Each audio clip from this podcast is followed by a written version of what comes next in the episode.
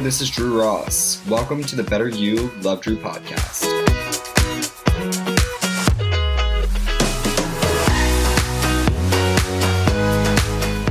It's an amazing summer day. I'm really, really, really excited to be with you all today. It's episode 49. We are a couple episodes away from one year under our belt with this podcast and quickly approaching episode 50, which is going to happen next week. I feel like all of this happened so quickly.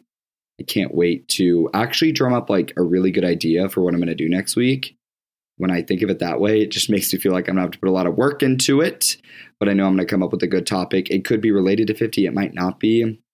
Regardless, it's going to be a great milestone so we can track halfway to 100, two away from a full year of podcasting. It's going to be it's going to be really cool. I want to tell you all about my morning because it was really awesome. Just like being one away from 50 episodes, this morning was a really cool experience. I, I find it to be really cool. Honestly, a lot of people in Chicago have similar mornings to what I had earlier today, but my friend Harrison is in town for work. He currently lives in Nashville, Tennessee. So, my goal for today, when I knew I was going to be seeing him this morning, was to play tourist. I really wanted to show him around the city of Chicago. He got here yesterday, but I had him this morning. I had a blocked off time to deliver on what the city has to offer, especially in the summertime. We know each other because we were actually roommates in college, junior and senior year at Auburn University, and we have stayed connected ever since graduating. We met freshman year. I actually messaged Harrison going into freshman year because I, I needed a roommate.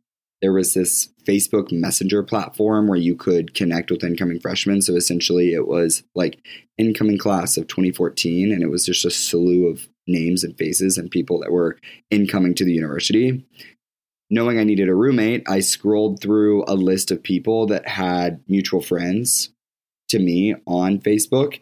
And I just started messaging people that I believed I would enjoy living with, or people that looked interesting, or people that I might be friends with. At the time, without knowing him, I actually believed that he was going to be one of those people. Come to find out, he actually was. So it wasn't a catfish friendship situation. He also, at the time, already had a roommate, but he gave me some like sound advice on others to reach out to, some approaches to take as I narrowed down the roommate search, and really just how to go about finding one because there were more students from his high school that were attending Auburn than I had from my school. Like in my graduating class, only one other person was going to Auburn, and he was on the golf team. So he had accommodations already set up for him, but Harrison knew way more people. So he was able to point me in that direction of finding a roommate, no problem. I, when he said no, I was like, that's totally fine. There are so many people on this list. I found another, I kept it moving. And fast forward just a bit, we actually ended up joining the same fraternity unexpectedly, and then later realized that we had chatted before school started on Facebook. We then became good friends. We spent a ton of time together freshman year, and then we later turned into roommates and now tour guides for each other. So it's been really awesome. We're both really obsessed with fitness and the beach and the lake. So we did a Barry's class at 6:15 this morning.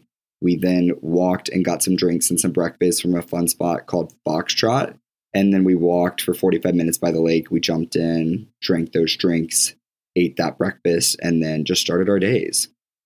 Really was a great start to a July morning. The the water was like crystal clear. It was super smooth. So it was perfect conditions. Right before I actually sat down to record this episode, I was on the roof of my building because that's where I can get coffee.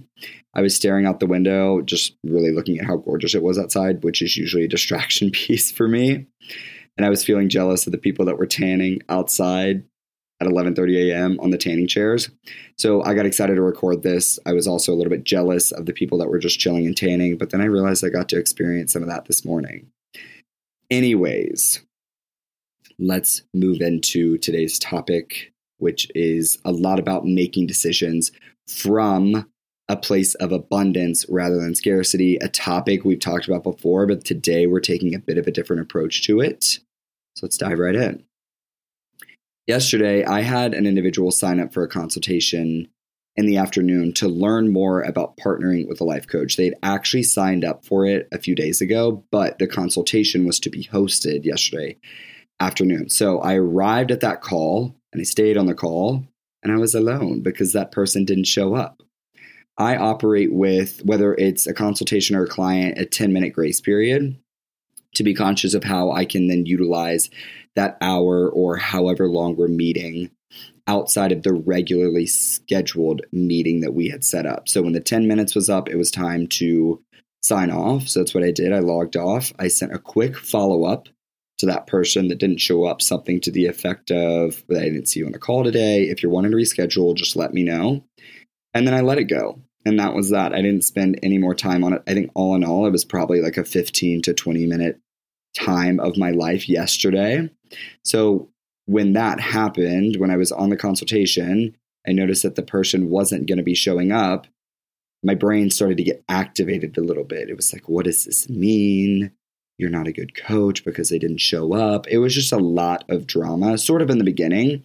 But then when I got control of that, I just I was like, okay, I can actually become aware of what I'm thinking and move through this with ease. So I really didn't make it mean more than that just a wait for 10 minutes and a follow up email. And I did so for a couple reasons.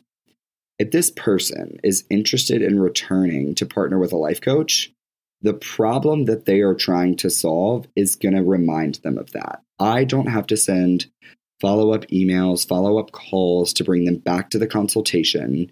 It's a little bit raspy, it's pushy. Also, it's just there is the person is coming to the call for a reason and the problem that they're trying to solve is going to remind them of that. So if they are looking to come back to the consultation, that's exactly what they're going to do. This is not the only potential client in the world. My time is better spent going out into the world and creating value outside of this consultation to find more potential dream clients and partnerships. This individual, they, it could have been a fluke moment. Like, obviously, I can't see into their life. So maybe something came up and that's why like they didn't show up.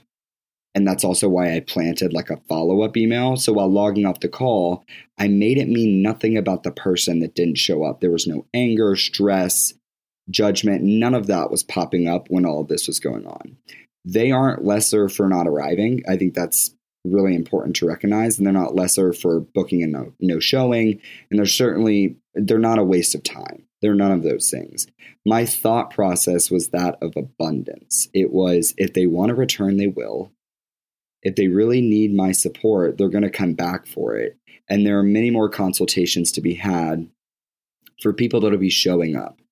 Brooke Castillo, who is the founder of the Life Coach School, tells a funny story about how she would go on vacations for extended periods of time. And when she would get back, if her inbox was overwhelming, she would just delete everything in her inbox and just start fresh. And she knew that if somebody actually needed to reach her, they would be able to by sending a follow up email, calling her, texting her, like in the abundant space of if they need to reach me, they totally will. And um, she's also has the mindset of I'm not going to be losing business by deleting these emails. There's so much business to be had that by just deleting these, I'm going to be able to find more, no problem. Living in scarcity surrounding this consultation would have sounded like this is the only consultation I had scheduled for today.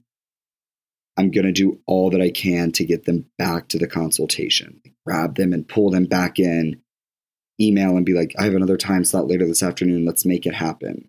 That's sort of a scarcity mindset. Another area is like, that's one less consultation for the week. I really don't have enough time in my calendar to create another consultation. So that scarcity around time. And then a final one could be like, this could have been a dream client that I might not be able to replicate in the future. So that's me thinking, or could have been me thinking, that there aren't more dream clients in the world. To all of that, it's no's across the board for me. Living abundantly is recognizing that if I can generate one consultation, I can generate another. If that person is interested in booking one consultation in the first place, then many other people want to do it as well. I have plenty of time to deliver more value into the world. That's a fact. And help those that are seeking coaching partnership to achieve their goals.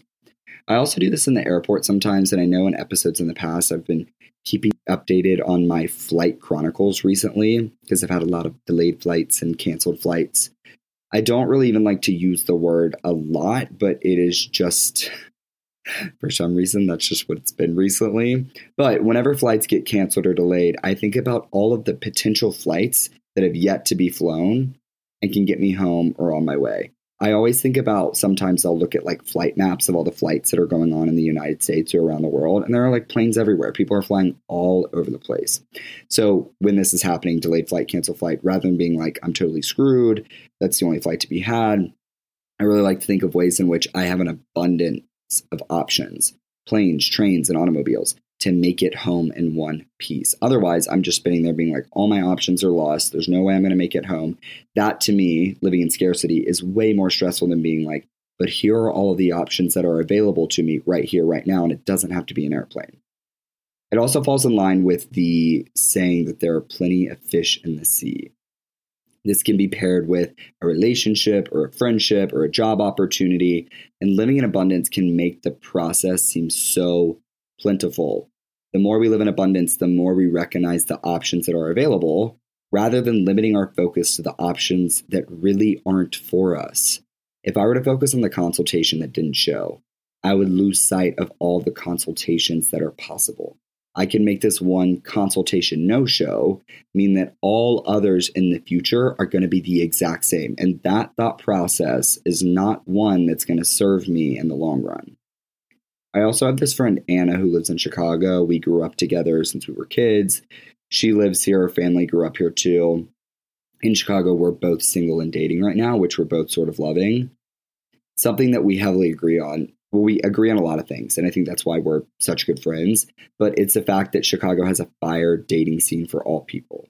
So even when dates don't work out, or when we get rejected or we reject someone, we recognize that there are so many options and it's absolutely ridiculous. Like to be in this city and to be single and to be dating really is a gift because there, in our opinions, are so many options and so many fish in the sea to choose from. So through that, we always seem to be finding dates and finding out more about the city and ourselves through the dating process.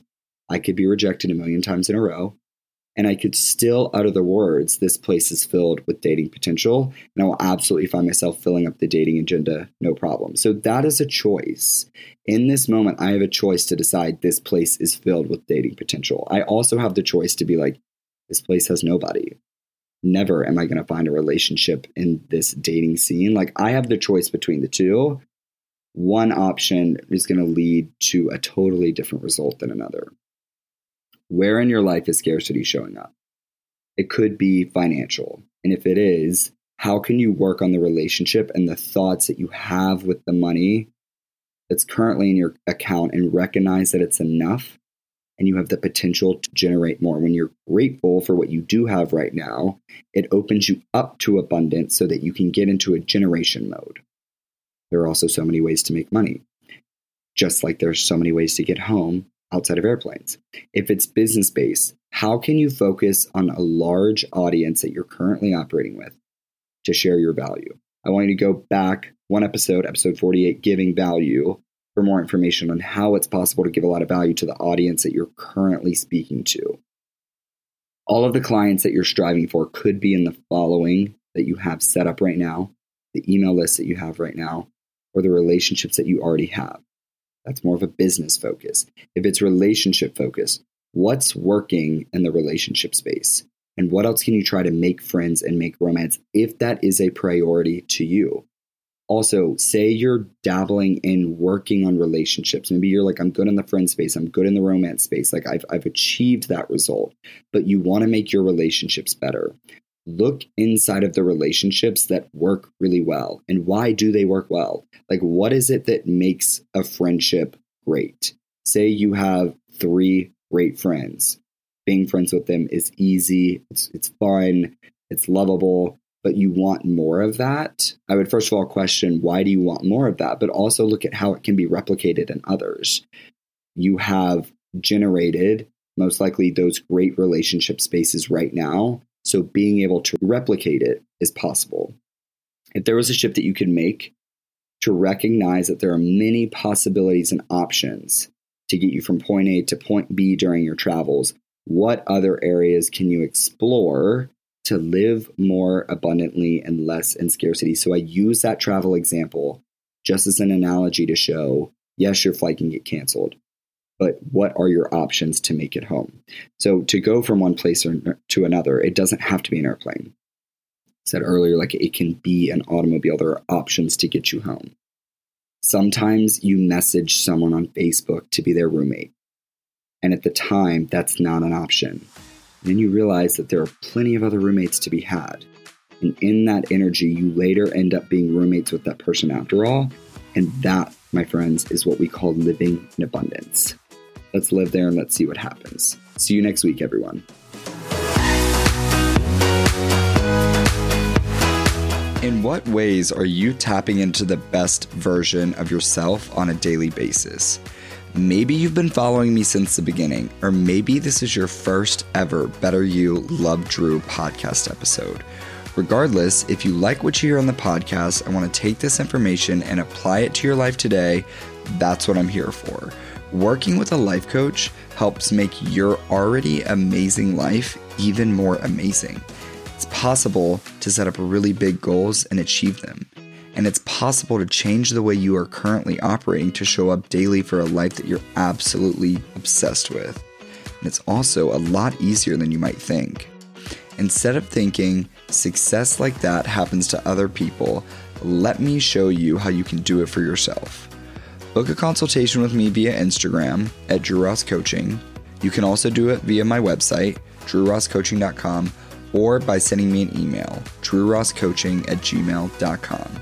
The time is now and you are ready, I promise you. See you in the consultation.